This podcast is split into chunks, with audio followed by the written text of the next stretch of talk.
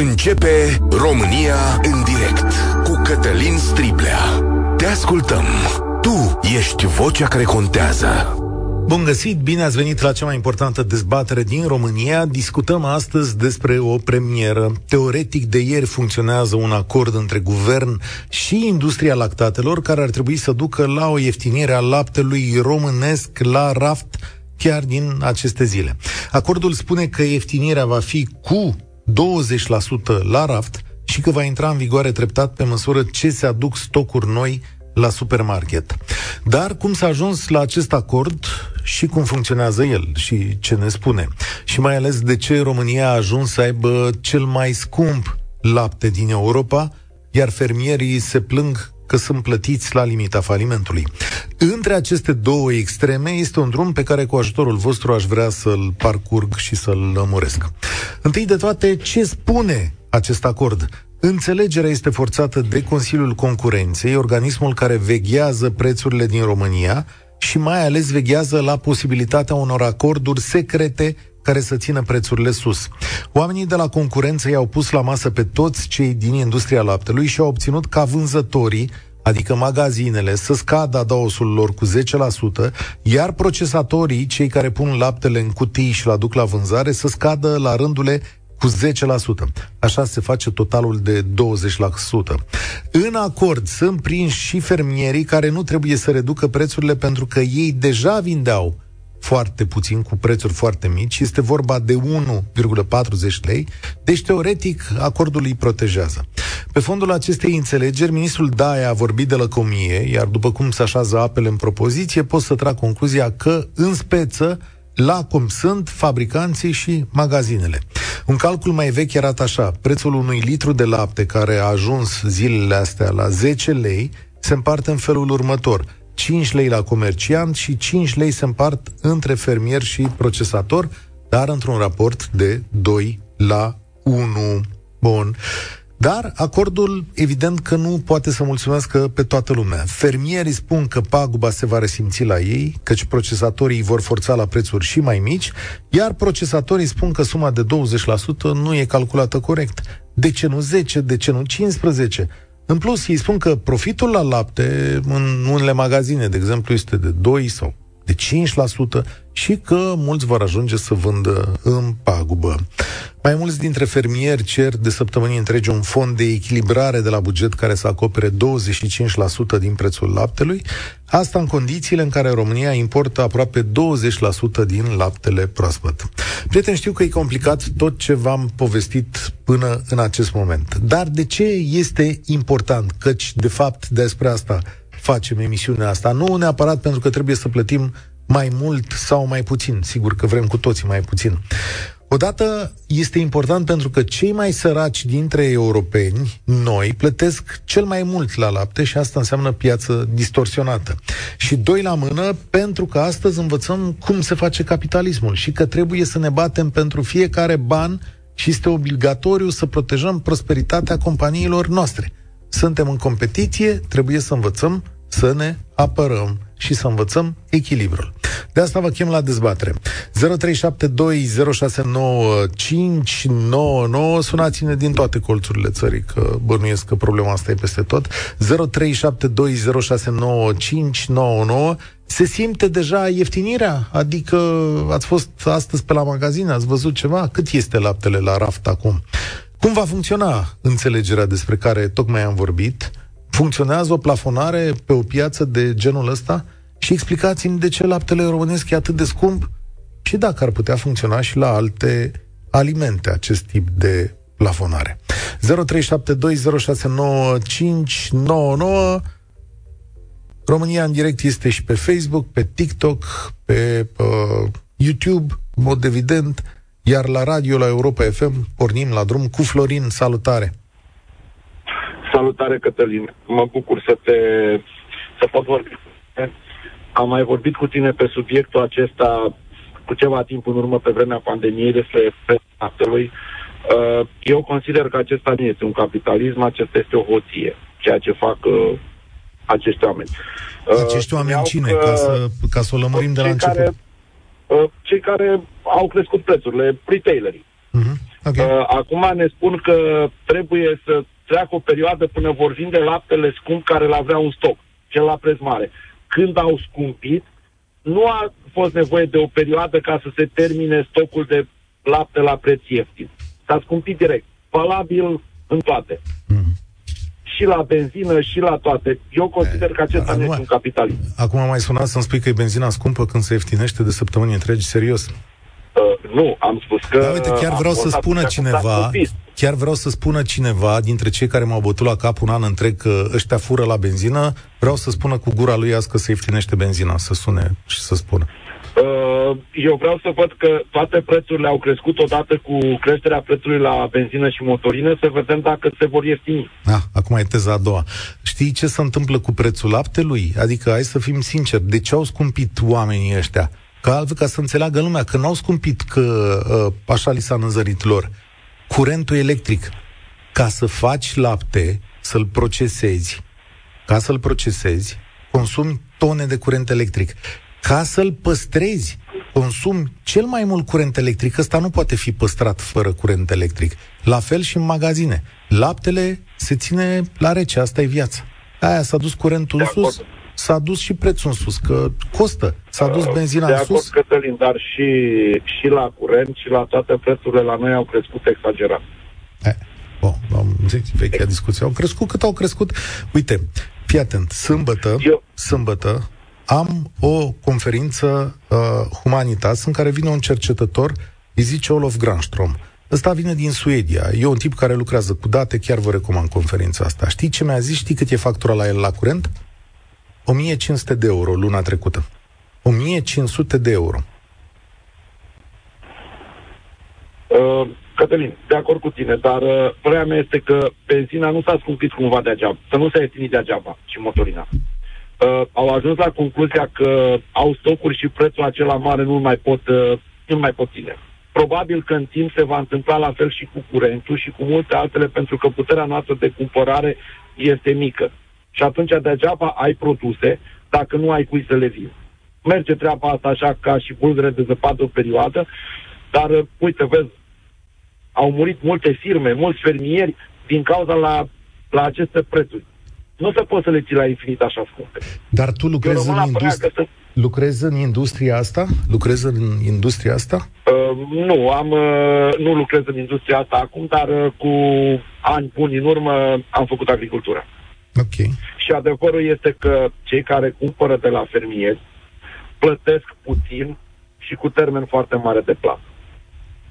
Da. Și atunci asta, acești oameni nu pot susține. Dacă ți se dă 80 de bani pe litru de lapte și plata la 120 de zile și tu la asta trebuie să plătești taxe, trebuie să plătești, totul trebuie să plătești, n-ai cum să susții.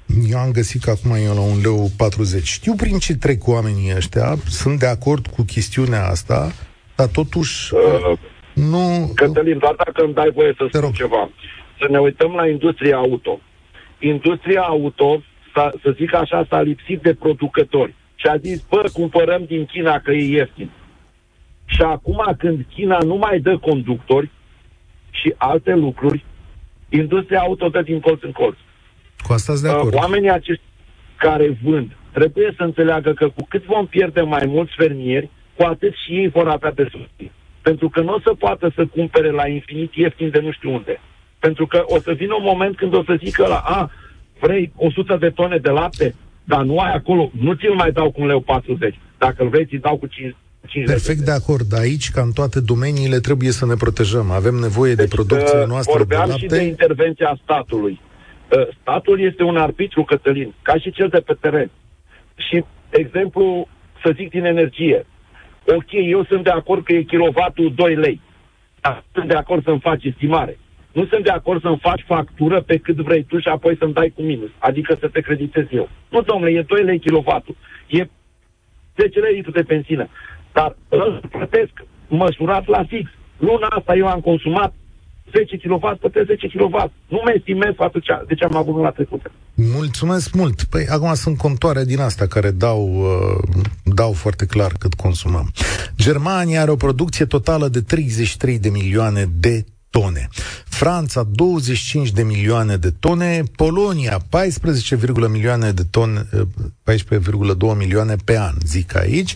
Unde credeți că e România în toată treaba asta? 4,2 milioane de tone plus 700 de mii importate. Asta e piața românească. Pare că nu prea consumăm, dar pentru că avem și o piață, fiți atenți, care funcționează în mod direct. Deci noi la țară nu prea vindem lapte. Ce zice Daniel sau nu? Cristian, noi suntem mari consumatori de lapte și îl cumpărăm direct de la micul fermier de cel puțin 9 ani.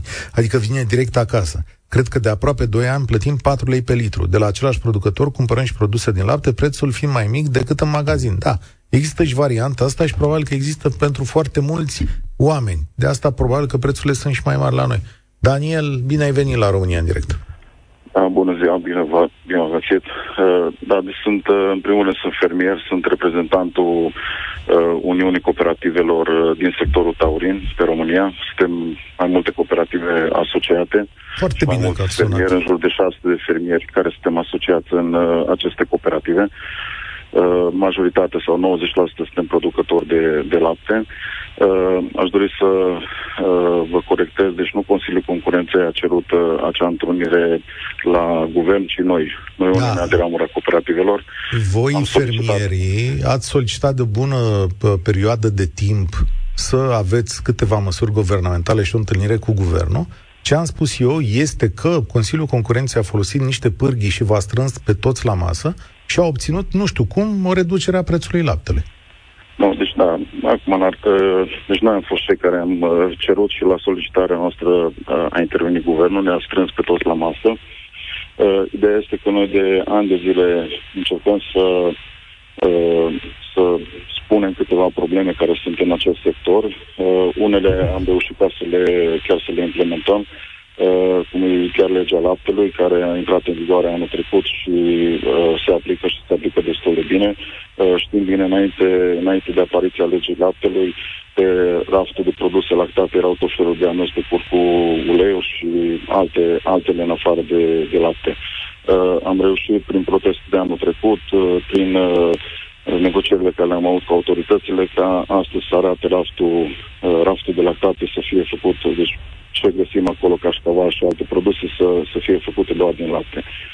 Uh, noi am cerut, fiindcă pe filera laptelui, uh, noi am avut uh, mai multe nelămuriri. Când vorbeam cu procesatorii, nu suntem noi, că sunt retaileri. Când uh, cu retailerii, nu noi, că procesatorii, că noi adereu. Și am zis că hai să ne punem odată toți la masă și să discutăm acest, uh, acest subiect. Bun, și uh, problema... înțelegerea vă mulțumește? Uh, nu, noi am zis din stat că uh, această înțelegere o să, o să vină în dauna fermierului. Uh, ce se întâmplă? Dacă la nivel european uh, laptele a scăzut cu 3,35% în mai față de aprilie, față de luna aprilie, nouă fermierilor mi se cere o reducere a prețului între 10 și 15%. Deci contractele pe luna mai sunt mai mici cu 10-15%. Adică Acum, dacă... cine vă cere asta? Că de la masa aia, guvernul... A, procesatorul. Guvernul a plecat de la masa aia spunând că dumneavoastră nu veți fi afectați. Primii, primii afectați suntem noi. Uh, în momentul în care uh, diferența asta de un leu, de la 8 lei la, la sub 7 lei pe care ne propun ei că va fi prețul la raft, din leuțul ăsta, undeva jumate, uh, suportăm noi fermieri. Deci cu prima scădere care uh, este acum în luna, în luna mai față de, de aprilie. Deci în loc să avem prețul de 1,92 lei, cum, uh, cum au colegii noștri din Ungaria și din toată Europa, uh, prețurile contractelor noi pe luna mai se învârt undeva între 1,30 lei și 1,50 lei. De aici e simplu de făcut calcul, aici vorbim prețuri fără TVA, dacă din 7 lei scoatem uh, 9% TVA, rămânem cu 6 lei și ceva și diferența între, între prețul nostru care pleacă, deci prețul care pleacă din poarta fermei până, până la asta, acolo sunt 4 lei 70, care se împart între, între uh, procesator și, da. și retail. Dumneavoastră spuneți foarte clar acum că guvernul a mințit. Nu pot să zic că a mințit. Eu pot să zic că această măsură, uh, de fapt, uh, afectează mai mult fermierul și dacă facem un calcul înapoi, deci cum am zis, de la 7 de scoatem TVA-ul, rămânem cu 6 de și ceva, Asta uh, fără TVA, uh, refacem tot calculul, de fapt, uh, retail-ul și procesatorul, el nu mai, nu mai este nevoie ca să lasă câte 10-10%. Deci maxim ei ce lasă e undeva la câteva procente mici, uh, din totalul ăsta de deducere. Păi, și la masa asta, la masa aia, Daniel, când a stat toți la masă, nu ați avut dialogul ăsta? Uh, ba da, păi. la un moment dat chiar domnul premier a zis că suntem singurii cu care reușim să se, să se enerveze, să se enerveze uh, în decursul uh, perioadei de când el este premier. Uh, eu zic că, nu știu, poate n-a înțeles uh, ce se întâmplă în acest sector. Bun. Da, m- mă lași cu gura căscată, știi de ce? Pentru că toată lumea și toată comunicarea care s-a făcut în ultimele zile spune așa, că domnule, nu e vorba de voi, adică că voi sunteți cei protejați, că deja aveți prețurile mici și că mai jos de atât nu se poate. A, deci aici e clar. Deci noi suntem, cum am zis, primii, primii afectați suntem noi. Dar uh, ce pot să transmit românilor, uh, se ia de pe raft produsele pe care scrie produs în România. Deci, acele, acele produse, mai ales de pe raftul de lactate, uh, astea să le, să le pună în coș, iar noi pe partea asta altă începem să ne coagulăm și încercăm să, să venim și noi din urmă, poate la un moment dat chiar uh, sau în scurt timp și cu, cu următoarea verigă. Deci până lângă a, proce- a produce lapte, o să ajungem și să procesăm. Da. Cred că, de fapt, asta este una dintre ideile cele mai bune. Uh, mulțumesc tare mult pentru intervenția ta. Uh, domnul ministru Daia, dacă dumnealui aude, zice așa, s-a luat această măsură pe care ați spus-o în spațiu public pentru a se reduce litrul de late la galantar, în așa fel încât oamenii să simtă și ei că viața este mai ieftină și să simtă și ceilalți care se ocupă de prelucrare, pentru că nu la producător e problema. Păi, domnul Daia, cum facem să rezolvăm, să rezolvăm chestiunea asta? Deci, tocmai ați sărăcit pe agricultorii români? Ăsta e mesajul. Cum ați reușit această spectaculoasă performanță ca să-i duceți și mai jos în această poveste? Ăsta e modul în care să apără agricultura românească? Stau să mă întreb și eu în momentul ăsta. Alexandru, bine ai venit la România în direct. Ziua, bună ziua, domnul Stribla. Tot respectul pentru dumneavoastră. Vreau să vă zic că undeva emisiunile se duc așa într-o formă de trâncăneală. Nu știu, trebuie, ar trebui să vă duceți după omul ăsta, după domnul Daia, când faceți emisiuni, să vă spună el, să, ori să râdem, ori să vedem că e un om care știe ce da. face. Așa vorbim, deci... nu știu, mi se pare, pe holurile alea acolo. Domne, spuneți-ne nou cum e cu, cu laptele, de ce ați luat deciziile astea, să fiți, adică pur și simplu vorbim și ce se rezolvă, că nu se rezolvă nimic. Fac o paranteză. Ați văzut în 20 okay. de ani emisiunea asta uh, umblând pe cuclauri mai mult decât am făcut-o eu? Nu știu, dar ce, ce se rezolvă? Că practic noi vorbim da, atunci ce? Ai... Adică chiar nu, chiar nu vrea să vină niciunul când vorbiți de armament, faceți emisiune, eu vă ascult, sau de agricultură, sau de ce vorbim noastră. Chiar nu vrea niciunul să vină să dea Aici, explicații în, studio, în direct, să le puneți întrebări? Nu, în general nu. Deci răspunsul este nu. De exemplu, la curent electric l-am sunat pe domnul Niciunul. Zoltan Noghi, la Dar duceți-vă, domnule, pe holurile instituției acolo și rugați-vă, treceți de, de mânecă, să vă Bine, să spună uite. ceva, că ei, până la urmă, trebuie să răspundă. Așa noi ne dăm cu, cu părerea și nu, nu știu dacă suntem cei mai... Mă rog, da, cam asta am zis, că, nu știu, A... deja nu se întâmplă nimic, asta e problema. Vorbim și ce se rezolvă. Bun. Acum, adică un, rostul... un ministru... Spune, scuze.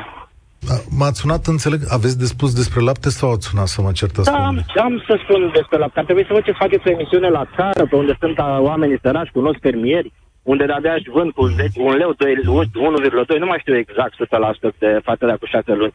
Astea sunt, uh, și pe ăștia trebuie să întrebați. Atât, mm-hmm. rest vă ascult cu, mă rog, măcar Bine. cu, Uite. că m-am învățat să vă ascult.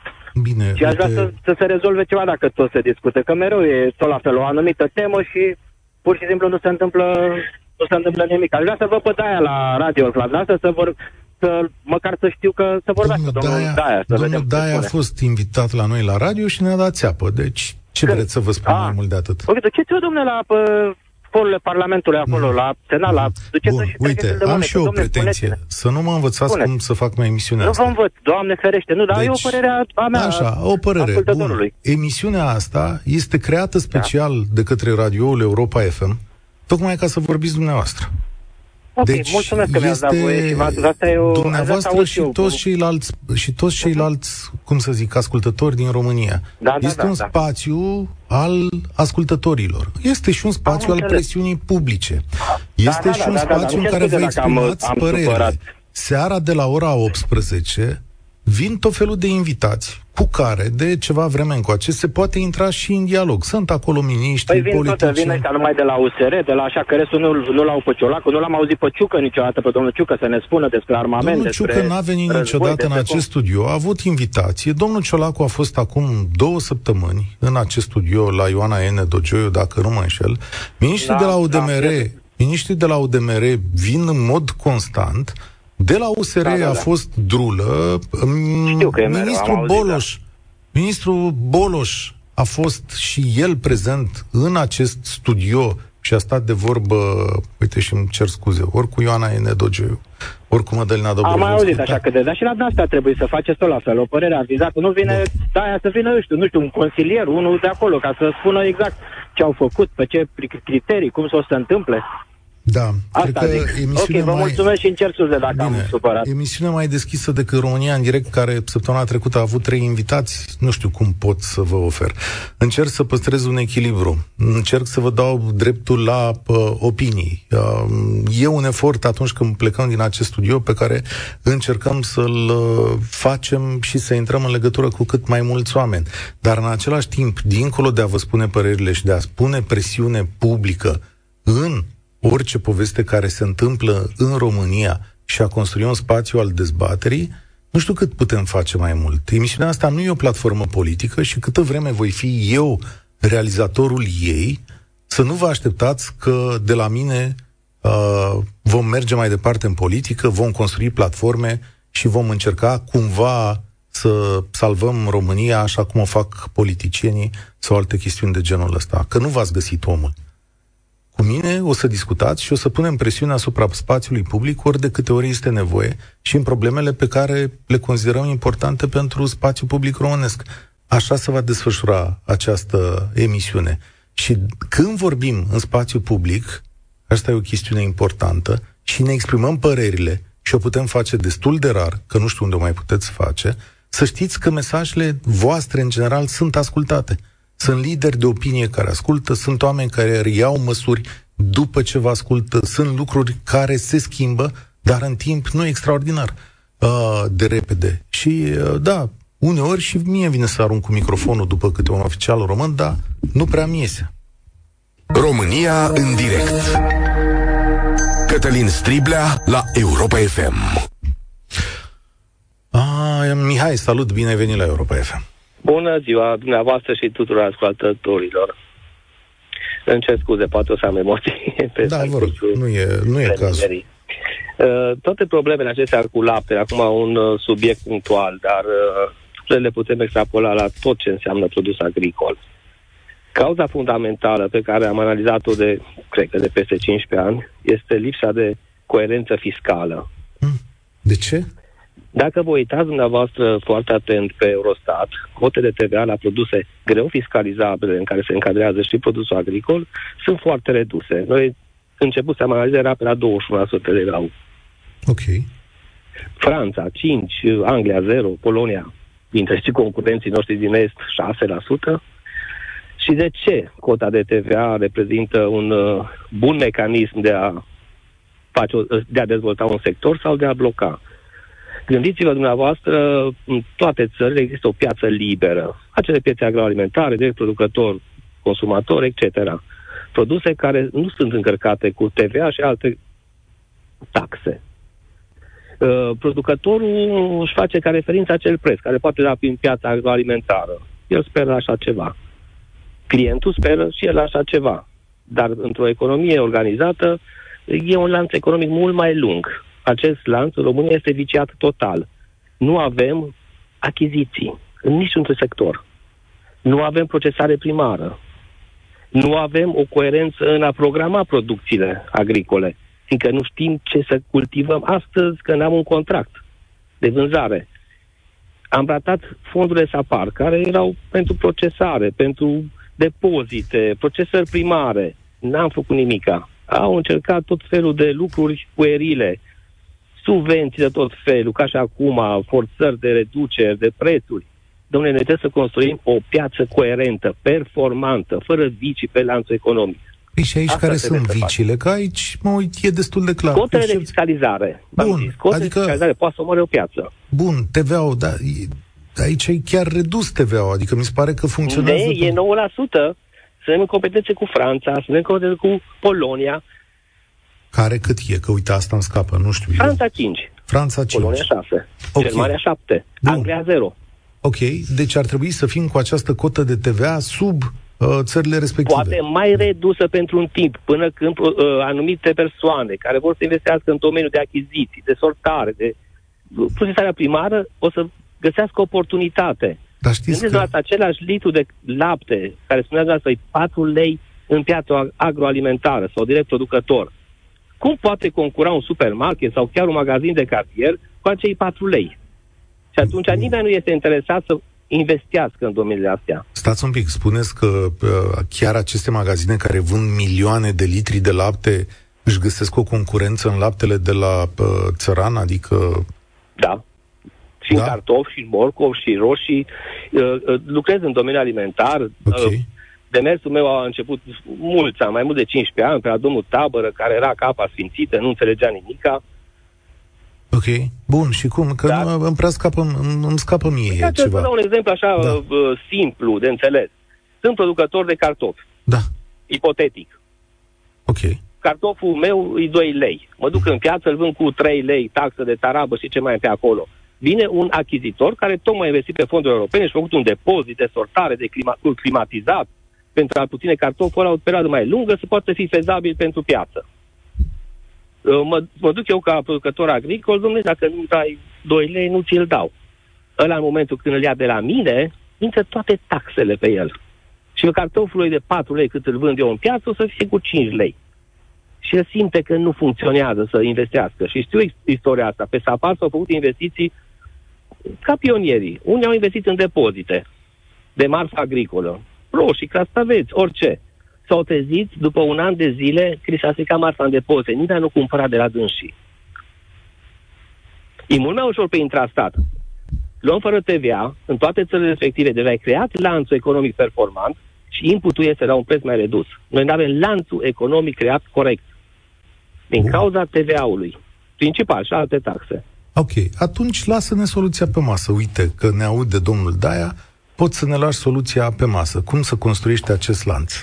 în codul fiscal să introducem odată, numai, nu numai la produse, noțiunea de produs greu fiscalizabil, produs între și servicii și absolut tot. Să ducem cota de TVA, să ne uităm un pic peste Europa, cu uh, cine concurăm, ce cote, de ce Anglia are 0%, de ce Franța are 5%, noi trebuie să dinamizăm această piață. Merge și noi cu 4% cotă de TVA. Oricum, pe produsul agroalimentar autohton nu colectăm foarte mult, credeți-mă fiindcă se, colect, se vinde prin piețele agroalimentare. Faceți o statistică cât să vinde câte roșii, câte crastavete, cât da, Mi-e greu să cred că piețele astea sunt un concurent atât de mare pentru... Este. Da? Mergeți într-o, într-o orice zi în piața Obor și vedeți ce volume de marfă comparativ cu, nu știu, Kauflandul. Adică vreți să Vedeți ziceți că piața Obor dă mai mult decât Kauflandul? Decât două magazine Kaufland din, din zona respectivă și piețe agrare sunt de la prima comună până la marea municipalitate. Să, nu e așa mii. anecdotică? Să... Nu e anecdotică. Nu? Nu.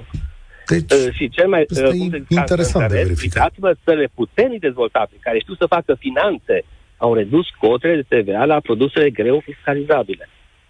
Nu au fost o chestie populistă să fie mai ieftin produsul. Să echilibreze piețele, atât. La noi totdeauna, ponta când o râs TVA-ul la 9% era populist, să fie alimentul mai ieftin, o porcărie. De exemplu, în industria pâinii, acel 9% o eradicat vânzarea la negru a pâinii. Imaginați acum, înainte de 9%, toate covrigile, toate vineau la negru. Nu mai e. e mai e. Aici, mai e da, nesemnificativ. Vorbiți cu oameni din alimentară și vedeți, a fost gură de oxigen imensă pentru cei care făceau investiții și vreau să lucrez serios. Bine, mulțumesc, rețin această propunere, poate cea mai interesantă pe care am auzit-o astăzi. Dar totuși, oamenii ăștia stau la masă acolo și dacă statul nu încasează bani, TVA în speță, de pe aceste zone atât de mult, de ce le ține? Pentru că din supermarketuri, probabil, cât colectează, colectează foarte ușor. Salutare, Cătălin, bine ai venit la România în direct. Uh, bună ziua și am intervenit pentru că sunt uh, directorul unei fabrici de lapte care și-a suspendat activitatea. De ce? În primul rând și în primul rând că presiunea magazinelor, în primul rând pe, uh, pe producători, uh, a fost foarte mare. Deci pe noi procesator n-am putut să facem față, comparat intrarea inputurilor din energie, în special electrică și termică, versus uh, presiunea magazinului de a nu crește prețul. Așa Asta, cum a spus la început, a fost foarte corect. Poate că nu din 10 lei, 5 lei luăm noi toți ăștia la și 5 lei a magazinul, dar un 4,8 lei ia magazinul, 5,2 lei luăm noi. Uh-huh. Cu toții. De la crescutul ierbii până la dus marfa la ei în magazin. Pentru că noi ducem marfa în, în, în magazinele mari. Partea uh, magazinului e prea mare, adică marfa, e incorrect de mare? E mult prea mare. Eu nu poate să-mi spună cineva mie că costurile cu profitul pentru un magazin trebuie să fie 42%, ca și e corect. Secretul cel mai mare și uh, intrarea mea e referit referitoare la Consiliul Concurenței e că acest Consiliu Concurenței își bată joc de toată țara. Și am să mă exprim clar. În vreme ce tu producător, că am lucrat și la multinațională, am lucrat și la producători români, mai mici sau mai mari. În vreme ce la multinațională te-ai dus să-i dai marfa și n-ai niciun dialog de discount pentru că să nu se stabilește în România. Deci aceste prețuri și aceste contracte nu se fac în România. E o minciună că există o piață liberă în România. Ea nu este. Piața Obor, da, e o piață liberă. Dar piața Kaufland, piața Mega Imai sau care nu e o piață liberă. Da? Prețurile se stabilesc afară și dacă există un producător, cum e de pildă la Calisu, că știe toată lumea, tot în Franța stabilesc pentru magazinele cum să face vânzarea, cât e comisionul, cât e marja de profit, cât e tot. Pentru ce vând ce ei? Noi, pentru ce vând, pentru ce vând ei stabilesc prețul ăsta? Într-o centrală bănuie sau, mă rog. Păi da, dar gândiți-vă că e integrat de la bancă, okay. deci prima e banca care supervizează totul, după care urmează producătorul, după care urmează zicem, procesatorul, nu producătorul, după care urmează vânzătorul. Deci ei, la ei este un complex. La fel cum a zis uh, antevorbitorul, într-adevăr, Uh, una dintre probleme este acest TVA, fără doar și poate, și a pus-o bine. Și da, să știți că pe piața liberă și pe asta să vinde mai bine decât ai vinde într-un magazin mare, într-o... De altfel ați observat că foarte puține, foarte puține, foarte puține produse autohtone sunt acolo. Dacă vă duceți în piață, o să vedeți mai multe produse autohtone. De la brânză, lactate, unt, de toată gama și așa mai departe. Noi, ca procesatori, în general, am încercat să ne maximizăm profitul, începând din anii dinainte de comunism, dinaintea uh, Revoluției.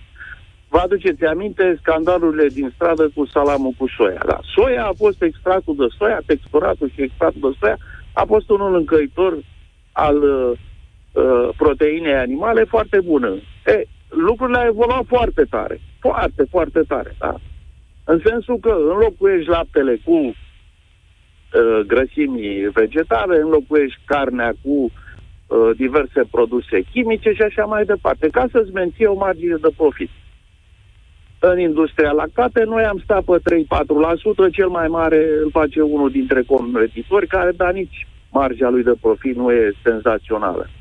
Ori la 3% imaginați-vă noastră orice impact, că e motorină, că totuși le ducem marfa în depozit, că transportăm noi, că colectăm noi, că e un cost suplimentar care s-a mărit. După care a venit peste noi uh, energia electrică. Eu vă spun așa, ca idee, a venit de 5, 6 până la 7 ori mai mare energia. Nu aveai cum să faci față. Și atunci închis. revin la... Okay. Atunci și magazinul n-a vrut. Deci, de pildă, dacă un mare magazin, șase săptămâni e durata de, de implementarea noului preț, de când sunt ei de acord și dacă o lungește încă o lună, durează două luni jumătate. Ai cum să-mi faci așa ceva. Da? Repet, în condițiile în care firma respectivă, Dați-mi. legătură cu țara de apa, a primit, nu discută. Deci nu există dialog între un lanț de magazine atunci... german cu un producător german. Și atunci și care există? e soluția în toată povestea asta soluția pentru noi? Este, nu, există o soluție foarte bună. Și anume, uh, impozitarea corectă a profitului. Ce înseamnă treaba asta? Dom'le, eu vă spun un lucru. Codul nostru fiscal funcționează prost și foarte prost. E un, un cod fiscal de colonie.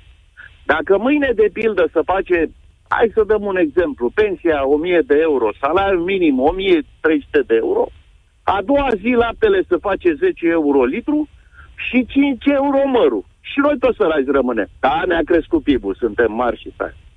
Păi aici e problema cea mai mare, da? Pentru că nu este normal dacă unul are un... S-a discutat de bani, s-au discutat, deci toate ne învârt, toți ne învârtim da, în aceeași zonă. Da, eu vă mulțumesc, dar nu știu dacă o mărire a impozitelor sau, da, poate știe, vreo cotă progresivă o să rezolve chestiunea asta. Știu că această taxare se face în uh, zone emergente, că nu sunt cele mai stabile piețe, dar gândiți-vă ce s-ar întâmpla în absența acestui tip de taxare în România. Eu cred că guvernul României nici n-ar putea să încaseze banii respectivi. Uh, Ionut, salutare, ești la România în direct. Ionuț, ne auzim? Da. Salutare, bine ai venit. Uh, bine v-am găsit. Uh, aș vrea să spun și eu câte ceva referitor la prețul laptelui. Despre asta era vorba, nu? Te rog, da. Uh, prețurile, când vorbim de lapte, din punctul meu de vedere, când vorbim de lapte, brânzeturi, tot ce este, uh, noi vorbim practic despre piațe, piețele agroalimentare.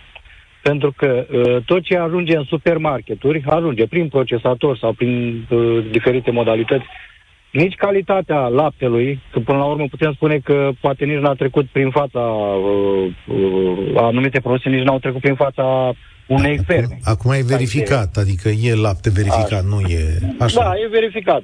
Uh, ca, și, ca și costuri, ca și TVA, cum zicea un, un, uh, un antevorbitor de-al meu. Nu cred că e o măsură, nu cred că e o, ceva bun, pentru că acum ceva timp, când uh, a fost tot la fel, scăderea de TVA de la 19% la produse alimentare, uh, s-a scăzut într-adevăr, da? Dar, la fel, Consiliul Concurenței, la fel a atins punctul și un alt uh, interlocutor, uh, Consiliul Concurenței nu-și face treaba din punctul meu de vedere, pentru că, practic, uh, când s-a scăzut uh, prețul respectiv cu, cu TVA-ul, când s-a scăzut prețul, a ținut o lună, două, trei și apoi prețurile au revenit. Dar revenind, TVA-ul rămânând la fel, revenind prețul cum a fost înainte, ba chiar mai mult, atunci te gândești adaosul. Adaosul, practic, cum îl jonglează de, de, de, de au scăzut, au crescut înapoi prețul. Adică e ceva putre de la mijloc, ceva n-ai cum, nu ai cum să faci. Adică tu scazi cascat uh, TVA-ul, se menține prețul respectiv o lună, două, trei, după aia prețurile cresc înapoi. Da, asta s-a mai întâmplat. Dar e un întreg da. ansamblu de prețuri care crește. Adică, cel da, puțin da. în ultimii de... ani au crescut toate și asta te obligă să pur și simplu să ridici prețurile chiar și în această țară și da, în această eu, zonă. Eu ce mai pot să mai spun e că eu cred și, a, și prețurile de la producător, practic, sunt aici. Și aici e o problemă, eu zic, după mine. Păi Pentru oamenii... Că, așa, de ce mai e o problemă aici? De exemplu, să, să facem o paralelă acum cu grânele, cum e cu, cu războiul sau, uh, da, că au, că au scăzut, sau nu știu ce. De exemplu, la mine, la comună, acolo este un târg săptămânal. Ei, înainte de război era un leu kilogramul de porumb, acum e 2 lei toată chestia s-a zis, bă, vine grâu, vine porumbul din Ucraina, s-a ieftinit la noi. Dar cum s-a ieftinit dacă la, la noi e 2 lei, nu mai e un leu? Adică ceva nu, nu se leagă, de... nu se leagă. E vorba cel puțin în această situație, mulțumesc tare mult, de cantitățile de grâu sau de porumb pe care pă, le vindeți. Una e să vinzi la piață câteva sute de kilograme de grâu sau porumb, alta este să te referi la miile și zecile de mii de tone pe care marile ferme din România le transmit peste hotare. Uh, cred că aveți măcar o imagine despre cum s-a desfășurat uh, ședința de la guvern și cât de multe variabile sunt.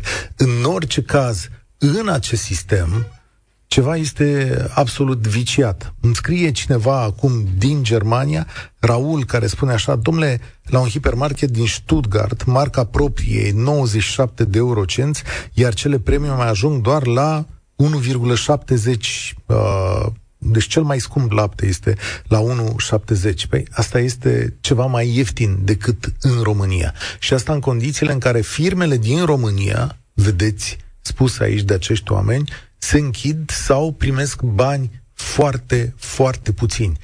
Administrarea profitului, acei 4,80 lei despre care ni s-a vorbit, este de fapt cheia acestei uh, chestiuni. Și poate că domnul Chirițoiu sau domnul Daia trebuie să se uite ceva mai mult în zona asta decât la firmele românești care gâfie zilele astea încercând să își păstreze angajații și profitul. Să știți că și România are dreptul la profit.